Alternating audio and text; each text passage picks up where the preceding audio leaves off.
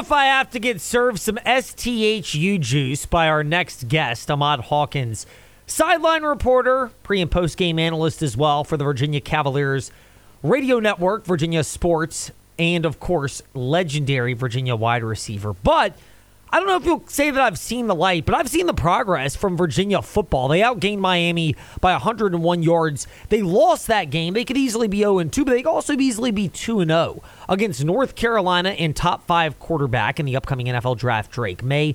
They won that game in Chapel Hill. They, you could argue, should have won at Miami. Proof of concept seems like it's starting to come together for Tony Elliott's squad. There are certain head scratching things, inopportune turnovers, game management things that have gotten better, but obviously are not where they need to be. But, you know, I'll be the first to admit, I've been critical at certain times of the team this year, but from a raw schematic standpoint, offensively and defensively, it actually looks like things are really trending in the right direction. It's just a matter of figuring out how to win games, which, as an outsider in football, but an insider as a competitive athlete, that is often the hardest thing is getting over that mental hurdle. So, we get some perspective from someone who may tell me to STHU, the man who serves the juice up himself from the sidelines, from the microphone, and even from I Am Ball Hawk on Twitter and Instagram. It's Ahmad Hawkins family member of ours, as we like to call him, back in the fast lane. Ahmad, first of all, we hope you're well. Second of all, am I reasonable to say that we are starting to see tangible concepts that Virginia football is improving, even though it's not showing up in the place that matters most, which is the win loss column? Yeah, I mean, you're starting to see you know more consistency from the execution piece. Um, I like to always say on Twitter, like when people ask about adjustments or what is this, what is Coach Des Kitchings doing or what is Coach Rudd doing. As a former player, we know like Coach could call what he what they want, but if we don't execute, they don't look as well. But if we execute, it could be a bad play call, but we just execute it well and do what we're supposed to do. They look like a genius. So there's so many moving parts in football that we most likely just respond to the outcome. And that's why I always love what I do for a living because I'll watch the film and really dive in and be like, okay, this play call was actually good, but we missed a, a block right here, or somebody didn't run the right route here. So um, I just like to give both ends of the spectrum, but I understand the fan standpoint, and I've, I've learned over the years like you just have to ride that wave uh, because when it's going good, it's great, and when it's going bad, it's it's, it's awful. The wave of where it's been for Virginia football they have won two of their last three games. Could have been three in a row as well. They took Miami to overtime before ultimately falling on the Mark Fletcher touchdown run, 29 26, the final in overtime of that game. How close were the Virginia Cavaliers to winning that game at Miami and winning three in a row and maybe having even more momentum in their direction? I mean, they were very close. Um, you know, it's two games that I look at that we, we, we lost. Like, so Tennessee, we lost that game. Maryland, I know we were close, but we lost that game. Uh, but the the other games, you know, we could easily be six and two. Um, it'll be a, a different conversation. Uh, but just looking at last game, you got six trips in the red zone, uh, and you settled for three on on four of those occasions, and that came back to haunt you. The one mistake we made on offense, as far as a turnover, um, they ran it back for a touchdown. So it's just one of the things that as you continue to learn how to win, the margin of error is still very small. We got away with it versus Carolina. We overcame it, but versus Miami, we could not. So it just goes to show, like, with each improvement, it's still little things that could come back to rear ugly head, and and that's just the difference of a, a you know, an average team and a, and a very good team. Outside of the NC State game, where the penalties at the end were ones that – Again, I was critical of them and believe they could have changed. By and large, they've cleaned that up and they've clearly taken a lot of accountability in almost every situation for things that could have gone differently in the game to prevent it from going awry late in the game. And again, a play here, a play there, and where it matters. How much more important is that for this Virginia team, not just now, but going forward?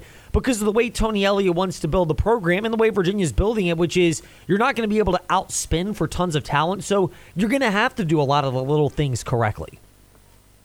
Yeah, you you know, as a coach and even as a former competitor, you just want to see improvement in your game. Like if if one team ran the ball all over you, you want to make sure the next game that opponent that opponent doesn't continue that trend. So you want to correct the mistakes. That's all you want to do in life. You want to correct the mistakes, correct the mistakes, continue to get better, get one percent better. And a lot of times, um, some folks call it a moral victory, but that's how you have to approach it when you're coming out the mud. Like when you're not a very good football team and you're trying to ascend, you have to pay attention to the small victories. Again, it's not a moral, it's not a moral thing. It's just you being honest with yourself because, as you stated, you have to demonstrate to the fan base the players have to see for themselves, and then you have to show the recruits that yeah, we may be losing, but we are definitely improving. You can be that difference maker, and I can continue to improve as a coach with my play calling, like a Des Kitchen when people go at him on the X app, being a man and, and holding himself accountable and, and, and not getting emotional and defensive and saying, okay, let me improve in this area. And that's all you want. You just want people to be accountable and it's not about being captain obvious, but if you say that somebody needs to work on something and they show you they gotten better, at least applaud them for improving in the area in which you were so critical. Because a lot of folks are just take the easy way out and say, "Well, they supposed to do that." Like, no, you were critical. They fixed it. Give them applause for that. Like, be man enough to to stand ten toes down and be like, "Yeah, he served me some juice right here. They got better." Ahmad Hawkins, former Virginia Cavalier wide receiver, great, now an analyst for UVA and a sideline reporter as well. He's at I am Ballhawk on Twitter and Instagram, and he's with us right now here in the fast lane. The one thing that's jumped out to me is schematically on offense. I, know people have gotten on Des Kitchings at, at, times. I've been in that camp at certain spots more last year than this year, um, and even defensively, which it looks like that unit's improved over the course of this season. How much of it is the fact that schematically, this stuff actually seems to make sense and fit the personnel. It's just consistency is the bugaboo, and you can't afford to have that when you're winning on the margins. Yeah, I mean, we got more consistent up front with our offensive line. Like football starts up front on hold, both sides hold, of the ball. Like up, every good football team, up, you have to be able to protect and you have to be able to block and cre- create holes for your running backs. So we've gotten better up front. We got some stability up front. Uh, we have some musical chairs, and Coach H is continuing to coach those guys on the offensive line. And you see the difference. When they perform well, we look better on offense. Just a the transfer Northwest, 65,000 yards with the sixth receiver to ever complete that feat here at UVA, gained over a thousand yards in the in the season. And Coach Bears is just understanding his personnel and playing towards the strengths of his athletes and understand if the line is struggling. Let me alleviate that with certain play calling, whether it's bubble screens, whether it's uh, quick game, whether it's uh, RPO, just something to alleviate and allow them to, to get their feet up under them. So it's taking a collective effort to all come to one. But when you on the outside looking in, you got to blame the head man, which is the OC, because it's their job to always play toward the strength of his players and, and put them in the best position to be successful. Hold, hold up for a second, Ahmad. You're a former wide receiver great at UVA, and you just said the most important unit on offense was the offensive line. What, yes, what, what has absolutely. happened? What has happened to you over time? You're not a wide. I, you got you got to play up the diva wide receiver role. I mean, I know that's never nah, been who you are. I don't even like on. that. I don't even like that moniker. Why are we divas? Because I'm not saying we, you. I'm not saying you. I'm just saying you got to play up the why stereotype. Why receivers considered divas though? Quarterbacks are the biggest diva on the field. Y'all say they're the most important position, but they don't get the diva moniker. A quarterback is a diva. The definition of a diva is a quarterback, not a receiver. Hair got to be looking right. They got to make yeah, sure everything is always looking good. Perfect. You know what I'm saying? Everybody love them. Everybody love divas. Divas is good looking. They put them up as a trophy. That's the diva, not us as receiver. See, that's how I take up for receivers. You see that? I, did that. I, you know, yeah, Ed, get back in line. Fine. I will do that on W226 BG Timberlake, WVGMA Lynchburg, and WMNA Gretna Danville Southside. I mean, look, hey, we got to call a spade a spade here on the fast lane uh, with Ahmad Hawkins. But no, you brought up a lot of the points and the heat that Tony Elliott and Des Kitchings have taken as offensive coordinator and head coach for Virginia, and to a point earlier this year, even defensive coordinator John Rudzinski. How much do they mm-hmm. understand that as coaches that that's part of why they are paid what they are? And I know players can make NIL money, but it's not the same as as offensive and defensive coordinators and head coaches. How much do they understand that? And while the stress may have worn on them, they've taken that burden away from a team that obviously has had plenty of well documented burdens over the last handful of months, certainly dating back to last year and the tragedy on grounds. I mean, it just it just shows that these men are, are, are well aware of um, the accountability piece when it comes to coaching. Like when you're not producing, people are going to start to place blame, and either you, um, and I got a lot of respect for him, but you know, you take the coach prime uh, approach and just say our offensive line not good and we got to find like you could take that approach and because he he can afford to do that, but our coaches can't afford to just throw guys up under the bus. Like you take it on the chin, you evaluate the talent, you look at and see what the best groupings are, and you play towards it. Like this year, you know, we lost Cam to a shoulder injury, and we really can't generate a lot of pressure as far as sacks, but we can help get quarterbacks off their spot, run games up front, uh, tie in coverages on the back end that allows us to play to the strength of the corners that we have. And lo and behold, yeah, we may give up some passes here and there, but you, you eliminate the deep ball. You get some timely interceptions, some timely breakups, some timely pressures. Speed the quarterback clock up, make him see one thing, but it's different. Uh, started Cam Robinson, who's been a, a star since he's entering the starting lineup. So just one of them things that they just continue to evaluate their players, not make excuses, and are men enough to understand that we're falling short and we're going to keep working, especially Coach Rudd. Anytime you talk to him, you could praise him. He's still looking at the mistakes that they made. So you could say, hey, Coach, you limited Miami to well under their average of 190 yards rushing. He's like, yeah, but, you know, we, we didn't finish. That's what you want to see. So th- that's what I take from these these coaches, man. That's why I have a lot of admiration for them because I understand the work that they put in, but I also understand the fan aspect of the the results aren't there. That's ultimately what people want to see, but it, it, true or false? We're getting closer to that actually happening.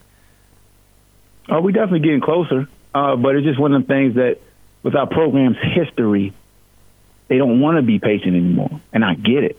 Like they're tired of people saying, "Hey, be patient, be patient," because every time we make a coaching change, we got to be patient. No, they want a Tony Bennett type program when you know you want to not be picked to win ACC, but win the ACC, win 30 games, and go to the tournament. Now they're starting to get grumblers about the tournament, but still, he won the biggest show. So it's like, hey, you might want to serve some shut the hell up juice to anybody that's behind you saying, what is Tony Bennett doing? Or Coach O'Connor in baseball or Olympic sports. So the other sports don't have to be patient. And the biggest sport has to be patient, and these fans are just ready to cheer and have fun at games. Ahmad, Virginia, they get Georgia Tech, which is one a number of higher profile games, notably the Miami no kneel down game against Georgia Tech. Uh, yeah. Which, I mean, that's their big one. But they've also lost to teams like Bowling Green and Boston College, and uh, you know, mm-hmm. in, in, manners where you go, really, how did that happen? How yeah. opportunistic is this for Virginia? Again, they're two and six. They need to win out to get bowl eligible. It's not impossible, but it's obviously a challenge. But how important is it to get a victory right now and to keep the perception of momentum going to where it's more a reality than just a perception? You know, Georgia Tech is, like you said, Dr. Jekyll, Mr. Hyde. Like, they beat teams that you think they wouldn't beat, and they lose to teams you don't feel like they should lose to. Um, they beat North Carolina pretty pretty soundly, in my opinion. They put up over 600 yards of total offense, uh, what they did versus Miami. So both of those games in which they won, both teams ranked in the top 20 but they were opportunistic. They got late turnovers. We know Miami not nailing and fumbling, but with UNC, they were driving to pretty much take the game over, and one of their corners causes a fumble on their best receiver I think he made a big catch across the middle. So what they do is this: they give up a lot of yards. Statistically, they're worse than us on defense. They give up more points. They give up more total yards. They give up over 200 yards rushing the game, but they turn you over. They get pressure they make game changing plays. Like when they generate a turnover, is at the most important times. So that's how they've been surviving. And they could put up a lot of points. They average over 190 yards rushing. They won the best passing teams. Their their quarterback, the transfer for Texas A&M, is very dynamic. Like they got a lot of tools, and you just don't know which team is going to show up. So this is a dangerous game for the Wahoos because they're so explosive and very opportunistic that they can blow the waters open and let you have as many yards as you want. But their offense feel like they're always going to score seven. It's amazing what you can get. It should be a fun game this coming Saturday. Um, Ahmad, keys to victory. You'll have them on the scoreboard, and we'll wrap mm-hmm. up with this today in the fast lane. What are you identifying right now before you come up with your official keys to victory before Georgia Tech and Virginia square off at 2 p.m. at Scott Stadium this Saturday? Yeah, so Georgia Tech lives for explosive plays, 20 plus or more. Um, there's been various games where they had at least seven plays of 20 plus yards or more.